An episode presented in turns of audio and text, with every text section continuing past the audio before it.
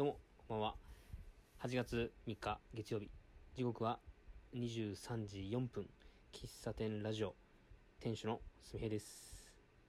ご無沙汰しておりました。えー、今日はですね、まあ、コーヒーはもう飲み終わったんですけども、さっき飲んだのはアイスコーヒーですね。えー、アサギさん、手焙煎コーヒーアサギさんの、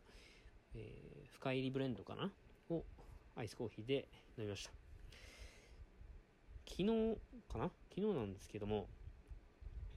知り合いのバンコ焼きの作家さんが、えー、陶器のドリッパーと、ま、サーバーを作っていて、まあ、それを、まあ、ベースで販売してるんですけどね。ま、僕それ前から、そのドリッパー、陶器のその道具は知っていて、なかなかこう買う決め手というか、決め手というかなんだろうな、買うきっかけがなくて、まあ買いたいな、買いたいな、みたいな。で、ベースのお気に入り登録までしてたんですけども、買わずに。で、昨日、ちょっとね、あることがきっかけで、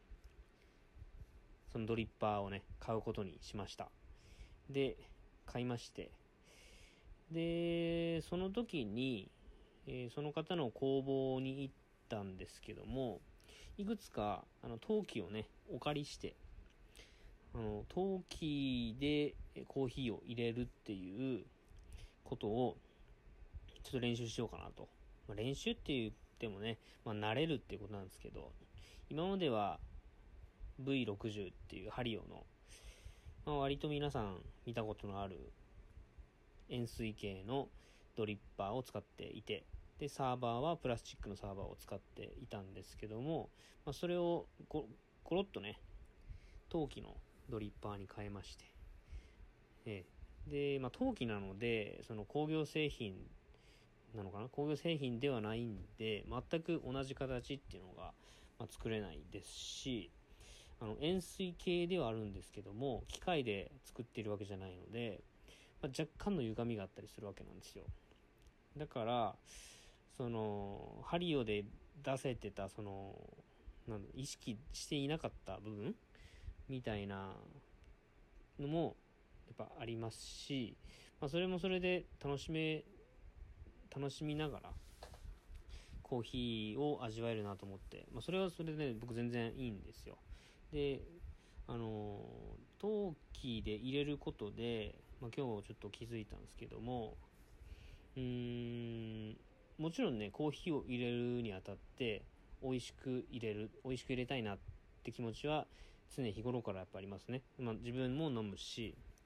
え相手に飲んでもらう時も、まあ、より美味しいコーヒーをね、飲んでもらいたいなと思うので、美味しく入れるっていうのは、まあ、大前提としてあるんですよ。まあ、そのために、あの、豆をね、新鮮な豆を使ったりとか、と、まあ、お湯の温度、お湯の温度というか、あの、お湯の量、その、お湯多すぎ、その豆に対してお湯のこう割合をこう多すぎず少なすぎずいい塩梅で。まあそういうルルールというかまあレシピっていうんですけれども、まあそういうのも、えー本を見たらありますし、まあ、僕も大体で、まあこの辺で入れたら美味しいんだろうなというぐらいでやっています。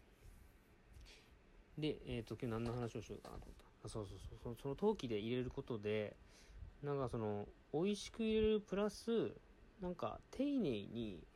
コーヒーを入れるっていう感覚がプラスされたなと思っていて、もちろんね、その美味しくコーヒーを入れるっていう最初の話に戻ると、それでも丁寧に入れてはいるんですよ。ただ、なんか丁寧の種類が違うなって感じがしました。あの、その雑にとか、あ雑に扱うとかではないんですけども、なんか、ちょっとこう、気持ちが入ると言いますか。なんかありませんかね？うん。あの、料理を、あの、いつも使ってるお皿ではなくて、えちょっとお気に入りの陶器のお皿に変えると、なんか料理が美味しくな、見え、より美味しく見えたりとか、なんかよそい方もちょっとこう気を使ってみたりとか、普段使わない意識をそこに使うんじゃないかなと思うんですけども、それをね、今日コーヒーのドリップをしながら感じました。で僕は、その陶器のドリッパープラス、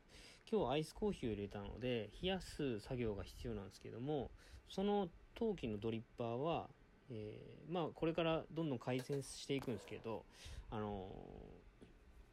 ー、基本ホットでね作るのを想定して作ってたので下のサーバーそのドリップしたコーヒーが落ちる部分っていうんですかね。そこのサイズが、まあ、ほんとコーヒー1杯分のサイズなんですよ。でアイスコーヒーを入れる時っていうのは、まあ、僕はまあいろんな方法ありますけども急冷式っていうドリップしたコーヒーがすぐに氷の上に乗っかって、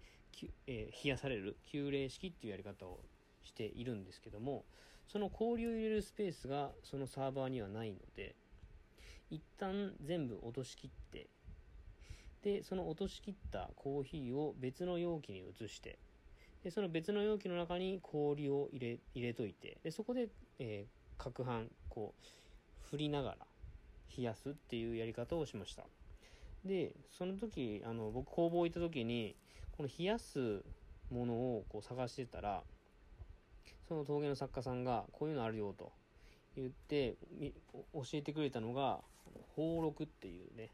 ええーまあ、お茶っ葉をいる道具ですね。お茶っ葉をいって、まあ、ほうじ茶にするんかな。そういう道具が、まあ、宝禄っていうんですけどもその宝禄がね、まあ、ちょうどそのアイスコーヒーを冷やす、えー、作業のにぴったりなんですよ。お椀型になってて、まあ、ちょっとこう先に行くほど狭くなっていくっていうんですかね。ドーム型というか。で氷を入れて振ると、まあ、水が漏れないような感じになっててで注ぎ口も少しあって。でそれを使ってアイスコーヒーを僕は今回作りました。一つ一つの道具があのコーヒーを注ぐお湯を注ぐ、えー、ポットポットかな？うん。ポットはいつも使ってる、えー、ボーノだったかな？ハリオのボーノっていうものなんですけどもそれ以外はいつも使う道具ではなくて全部陶器でやりました。なんかあの僕のどっち、えーまあ、割といつも抱いている感覚としてはもうコーヒーえー、っとねコーヒーは、まあ、自由というか何でも、えー、美味しいコーヒー美味しいそれがその人にとって美味しいコーヒーだったらいいいいっていう姿勢なんですよ。だからあのインスタントコーヒーでもコンビニコーヒーでもお店で飲むコーヒーでも美味しければそれがその人にとってのコーヒーっていうのはあって、まあ、気軽にコーヒーは飲んでほしいなと。思うし、まあ、強制してね僕飲ませるものではないと思ってるんですけども、えー、可能なら豆を買って、まあ、自分でコーヒーを入れてみたらもっと美味しいコーヒーが飲めるよっていうのは、えー、まあ、喫茶すみへの活動をしてる時に、まあ、ちょこちょことねお話をさせてもらうんですけどもそこでそのコーヒーを入れ自分で入れるっていう、えー、過程を経るにはやっぱりいろんな道具が必要っていうハードルがあるのでそこでねやっぱりコーヒーを自分で入れるという行為に至らない人がやっぱ多くなっちゃうんですよね。だから、えー、より気軽にコーヒーを入れるっていう行為をしてもらうためにはなるべく家にある道具で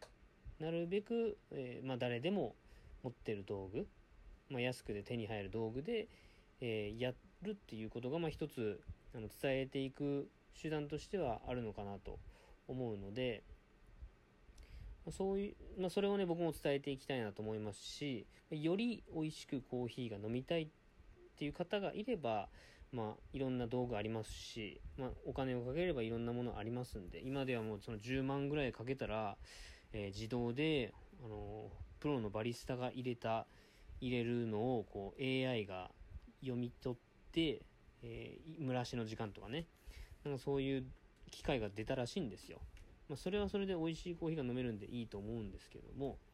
お金をかければ道具はありますし、こう、好き、好きな、その人、人にとって好きな、えーと、段階っていうのがありますからその人によって、えー、使う道具は変わってくると思うんですけども、えー、その一歩ねこう柵やっぱそのハードルというかそのものがあると思っててそれを超えるにはその気軽なものっていう視点でね伝えていく必要があるなと思うわけなんですよ。で、まあ、それもあるという前提で話しますけども今日入れたその陶器で入れるっていう、まあ、僕のねやったのはその気軽に入れるっていうのからはかなりかけ離れた感じがします。ただこれはこれですごく大事だなと思うんですよ。その気軽にコーヒーを入れるっていう人もいればなんか家その一杯のコーヒーをこうより美味しく感じられるもの。その紙コップではなくて、えー、まあ素敵な器だったりとかね。まあ、今回僕の場合はその番号の焼きの作家さんが作っている道具を使って、えー、飲んだんですけども、まあ、そうやって普段こう使わない道具を使って、えー、コーヒーを入れるだけで全然こう印象って変わってきますし、まあ、それもまたコーヒーを好きで好きになってくれる一つの、えー、方法なのかなと思うのでこれはコーヒーのこの横の広がりのこのなんだろう器の大きさにも関わってくると思うんですけどもいろんな角度からコーヒーに、えー、接することって大事やなと改めて思いましたし、え、そこでの発見があると思うんで、まあ、これはこれ僕大事にしたいなと思いました、まあ、そんなことを、えー、考ええ気づいたので今日はラジオに収録してみました、えまた明日以降収録できればしたいと思いますんで、またその時にお会いしましょう。喫茶すみへ店主のすみへでした。ありがとうございました。